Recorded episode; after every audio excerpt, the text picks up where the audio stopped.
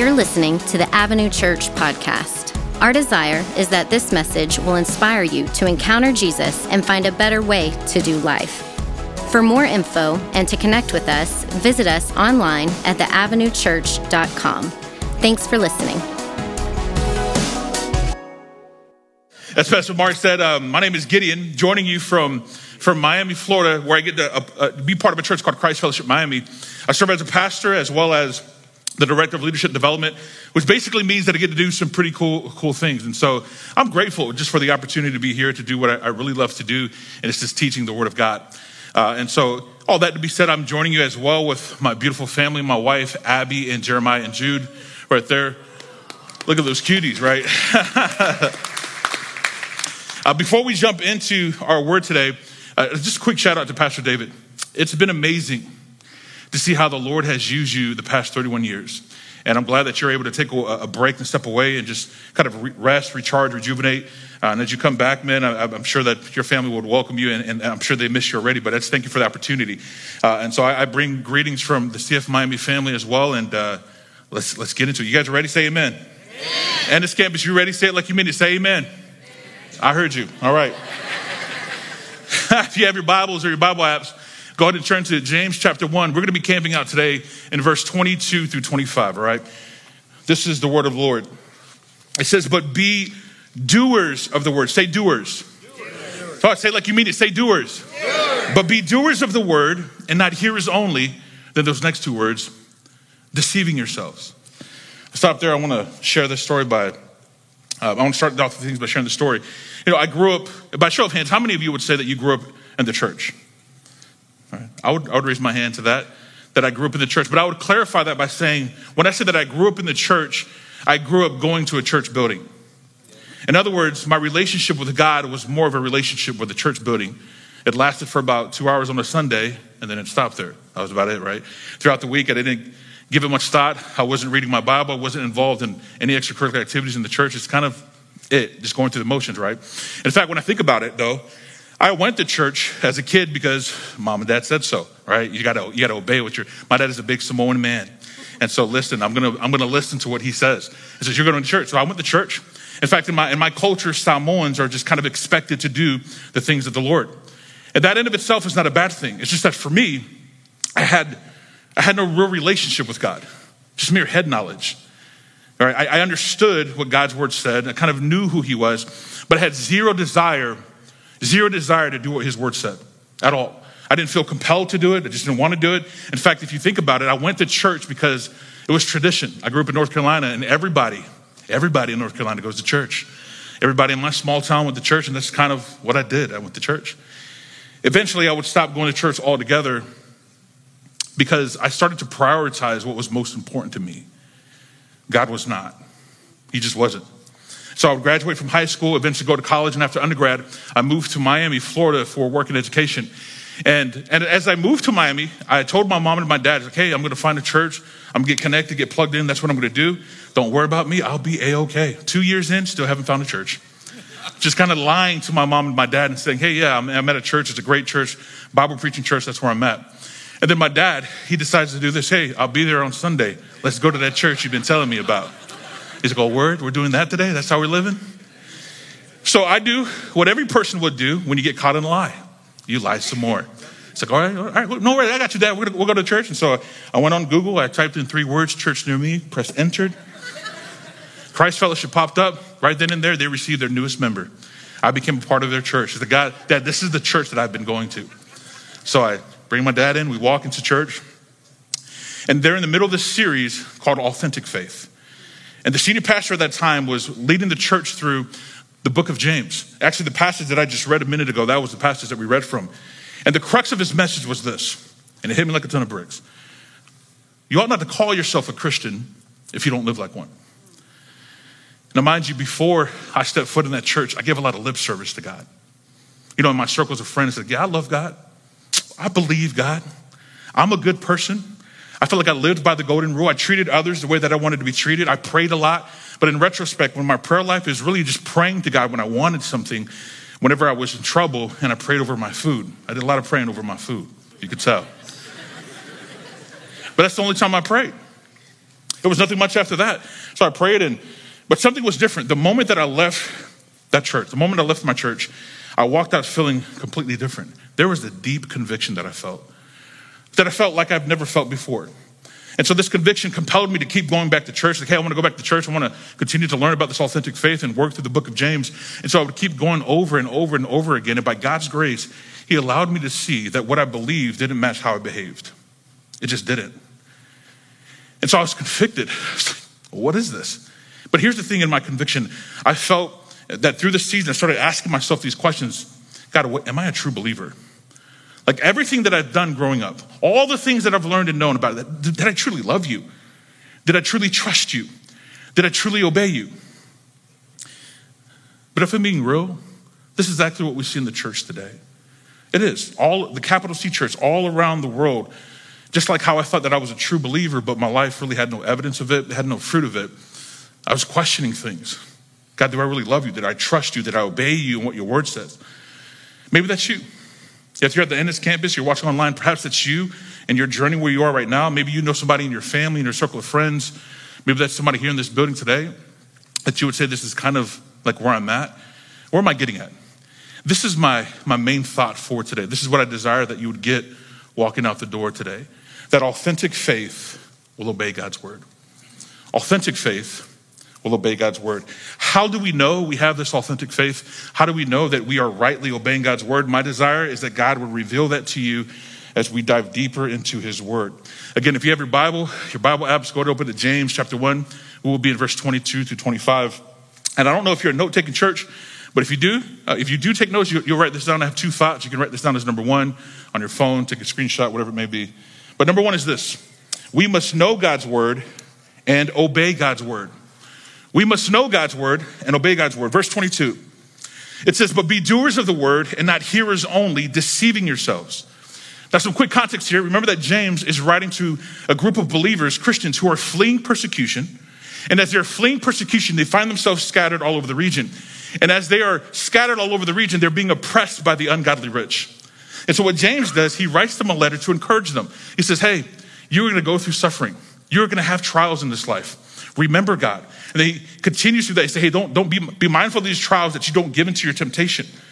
It says, don't give into your temptation. And then here in verse 22, he says, hey, hey, by the way, I know that you know God's word. I know that you're a hearer of God's word. Be sure that you're a doer of it as well. You know, it's interesting though why James would, would tell Christians who are in a suffering moment of their life that they should do God's word. Isn't it true for you and I? More often than not, when we are going through a rough patch in our life, we are more susceptible and vulnerable to sinning, are we not? See, here's the thing my, my marriage is rough, it's on the rocks. My children are disobedient. My husband, my wife, my boyfriend, my girlfriend, my circle of friends, my family, whatever it may be, I'm going through a difficult time. I deserve this. We kind of tell ourselves that it's okay to sin, God's grace is good. But what James is telling these Christians who are going through this suffering time, he says, hey, you know God's word, do what it says. Be a doer of his word. But why does James lean into that? Well, let's go back to verse 22. But be doers of the word and not hearers only, deceiving yourselves. Say that word deceiving. deceiving. Oh, say it like you mean it deceiving. deceiving. Deceiving yourselves. Here's what he says because if you are only a hearer of God's word and you're not a doer of God's word, he says that you are deceiving yourselves. You know what he's saying? It's not enough to be content with just knowing God's word. You have to apply God's word to your life. It's exactly what I was doing. When I grew up thinking that I was a true believer, like I had a lot of head knowledge about God's word, but I didn't apply it to my life. I deceived myself to thinking that I was a true believer. You see, I, I, I said I, I professed to be a follower of Jesus, yet I habitually followed my sin. I gave a lot more lip service to God more than I submitted, more than I submitted to God. Think about it this way. Take, for example, our freedom. I think everybody in this room, those online, those watching at Ennis, you would say that you're a law abiding citizen, right? We obey the law because we value our freedom. There's a consequence and there's an incentive. The consequence, if you don't obey the law, you lose your freedom, right? You get to jail time or you get your rights revoked. Uh, the incentive, if you obey the law, is that you get to keep your freedom, right? Get what I'm saying? So we understand the law, we believe the law so much so that we will obey the law. It changes the way that we live. right? You obey the speed limit. Well, some of you here, I've seen how y'all drive in Texas. Oh my gosh. I think the road I was driving on 360, zoom, I was like, I'm, new here. I have GPS. I need to learn where I'm going. But some of you obey the law. The consequence, if you don't obey the law, is that you have a hefty ticket to pay, right? The incentive, you don't get no marks and demerits on your, your driver's license. You get to drive freely. As children, we're taught not to lie. We're taught not to steal. The consequence, you get a butt whipping. The incentive, you don't get a butt whipping. Hear what I'm saying.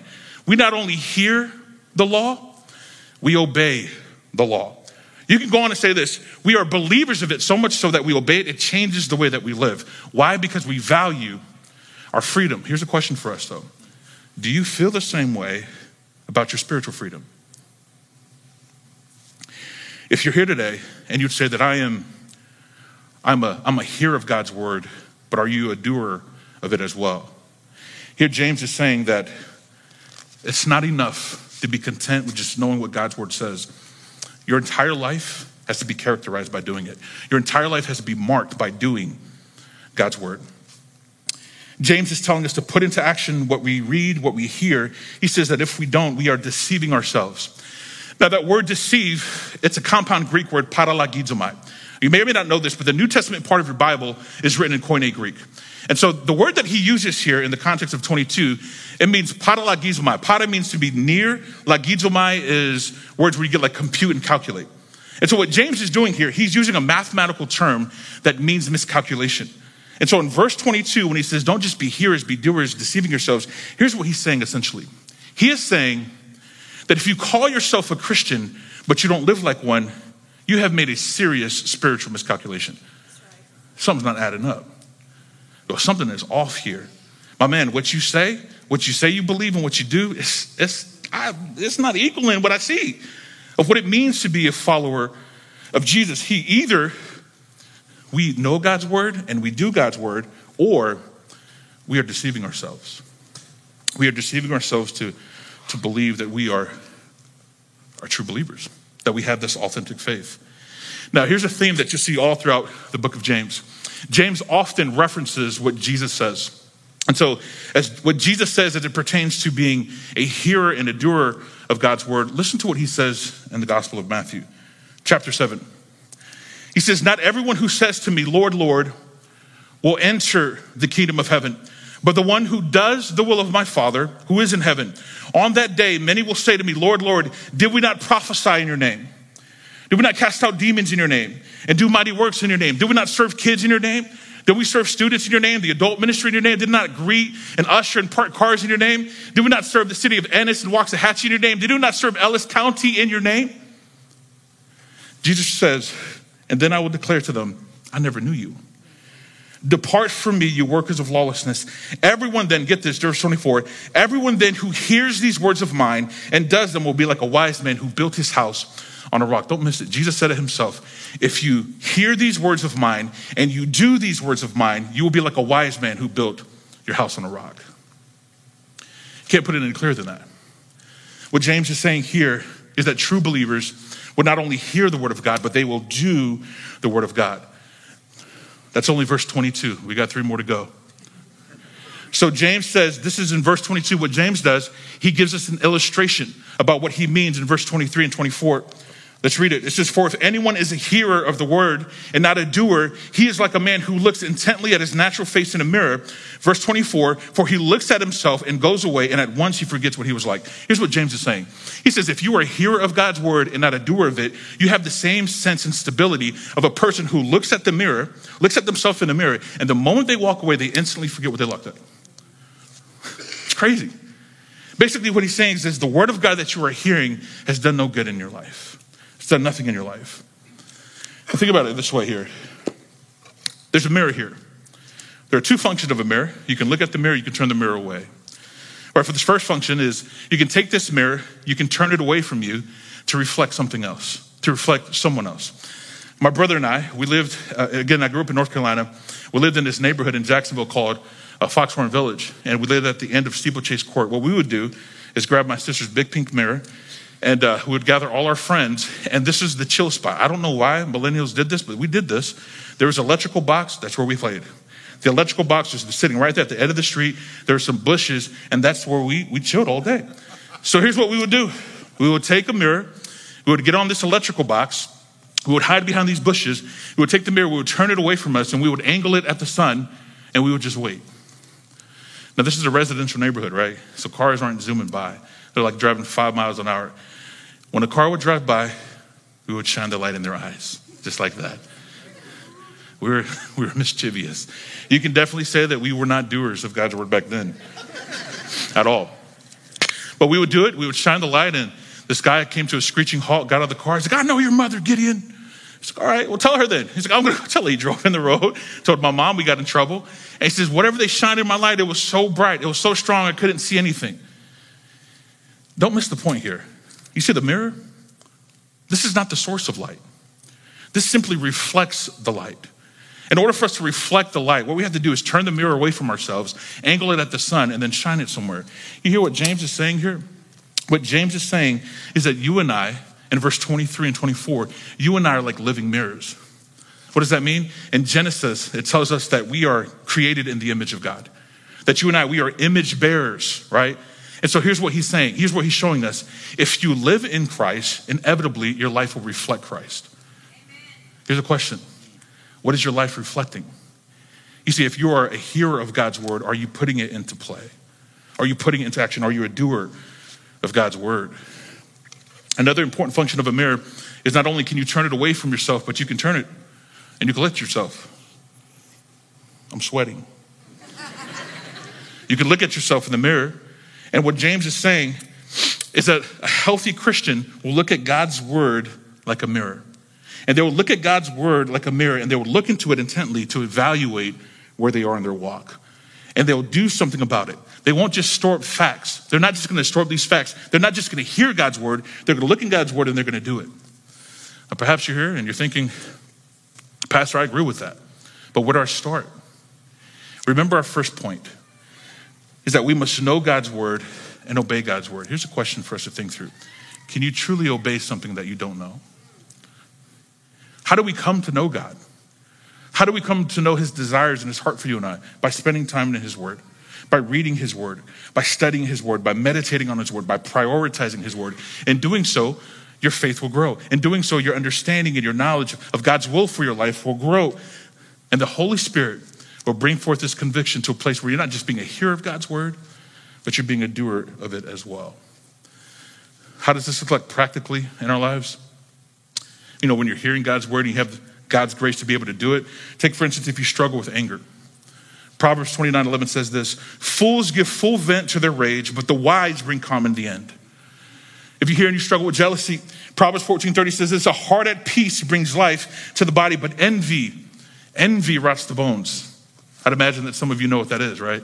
To have this envy that sits in your body just rotting you.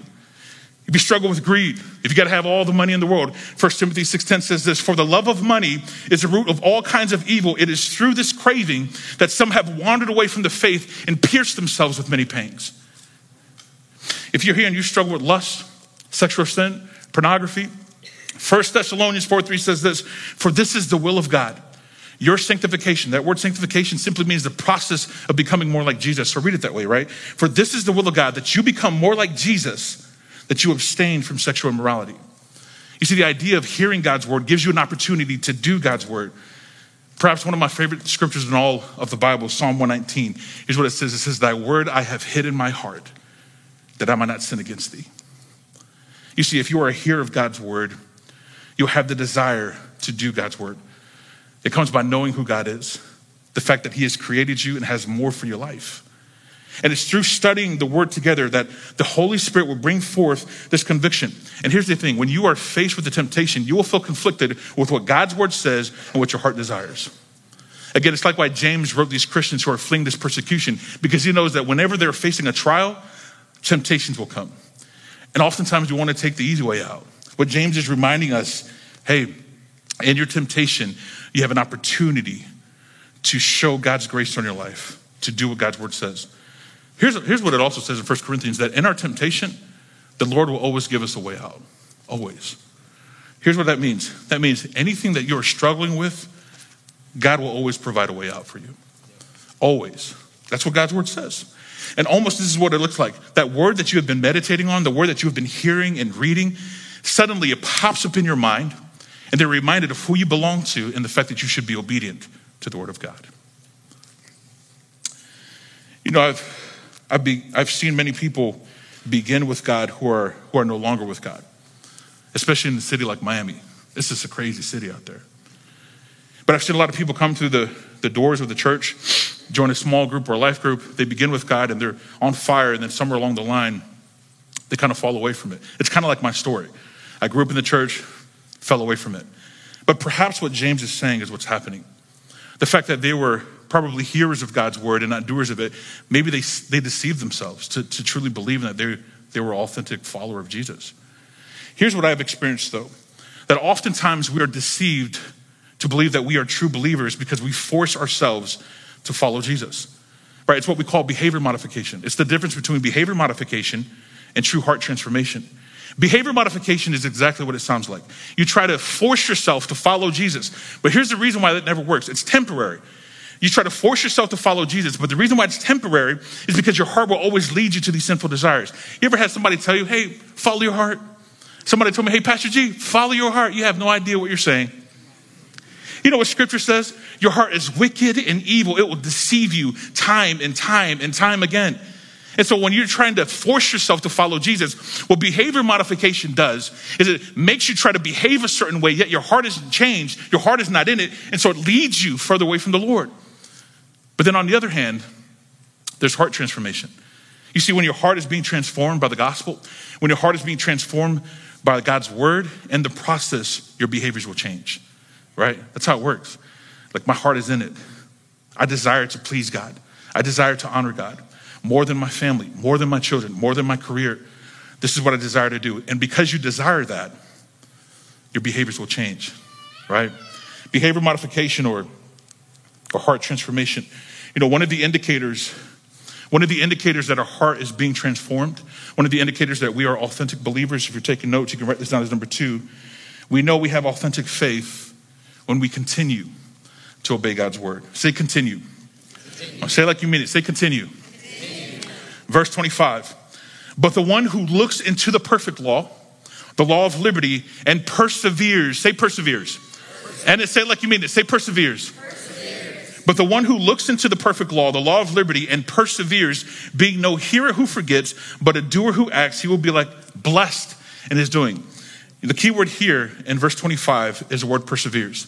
It comes from this ancient Greek word, parameno, and it basically means to examine the state of something. And as it pertains to the context here, James is saying for a true believer, you will examine the state of your soul.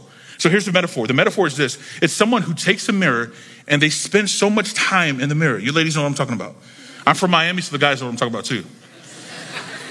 I'm trying to tell you, bro, we got to go.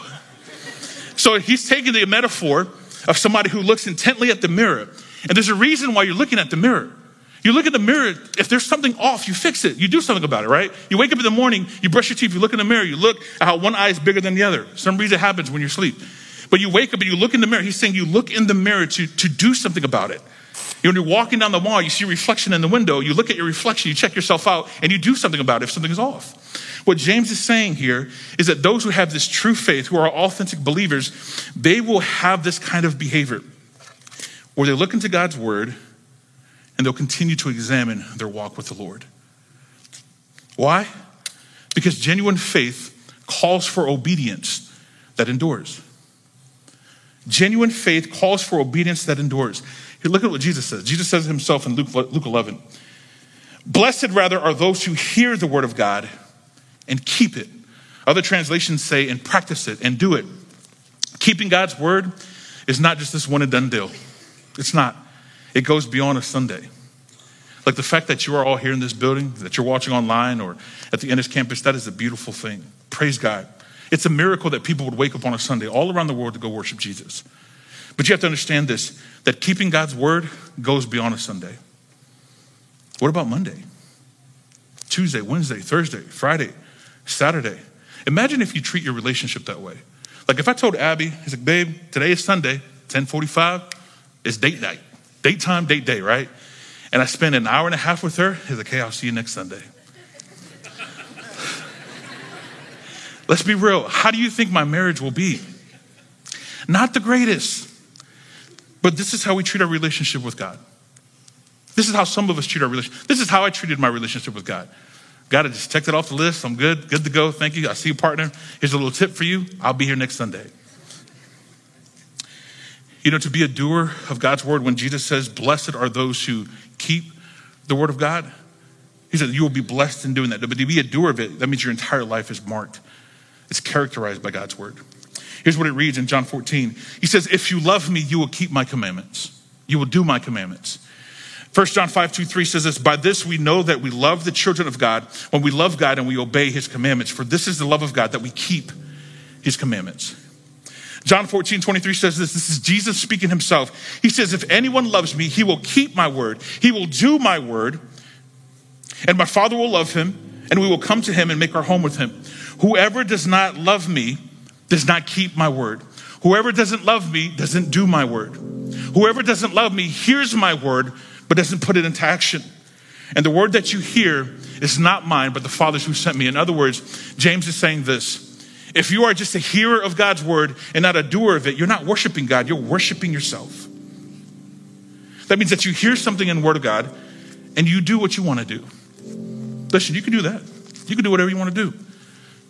There will come a day where you stand before the one who created you and you will give an account for everything that you've done.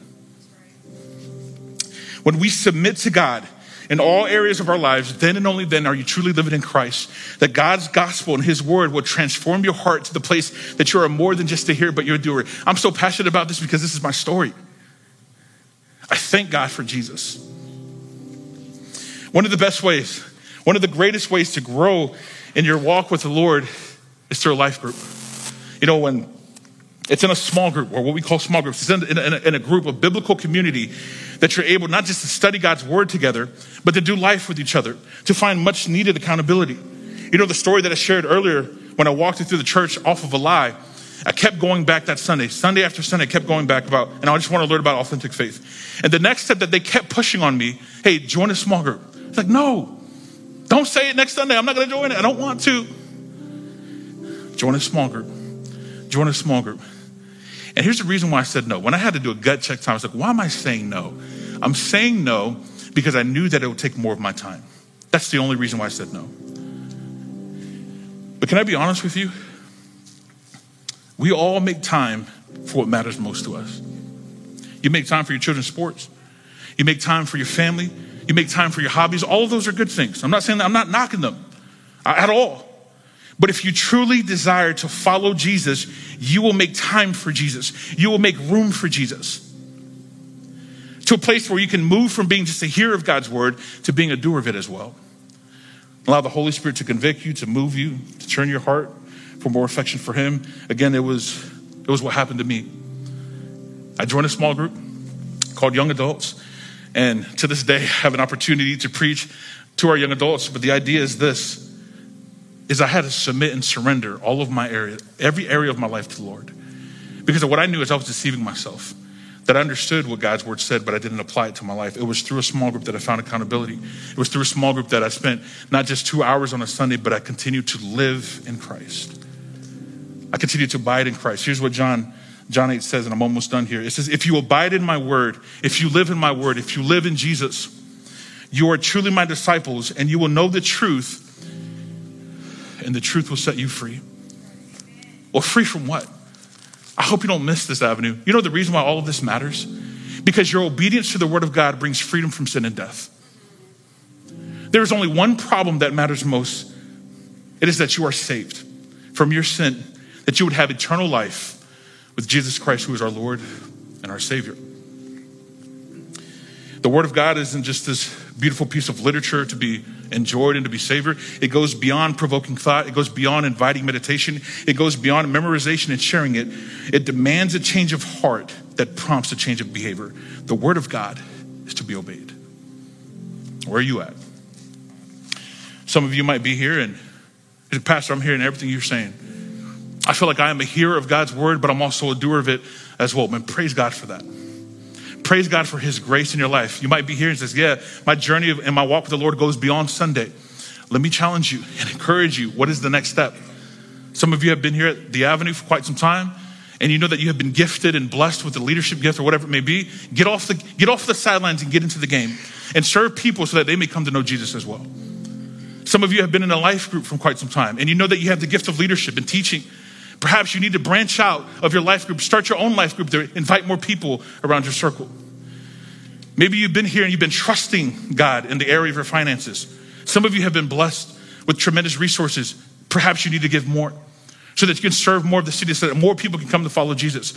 Whatever your next step is, be a doer. Don't just hear what the word of God says, do it. Continue to trust God with every single area of your life.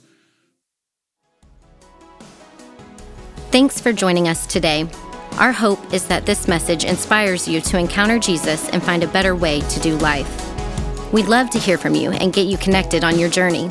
Visit theavenuechurch.com slash connect to get started.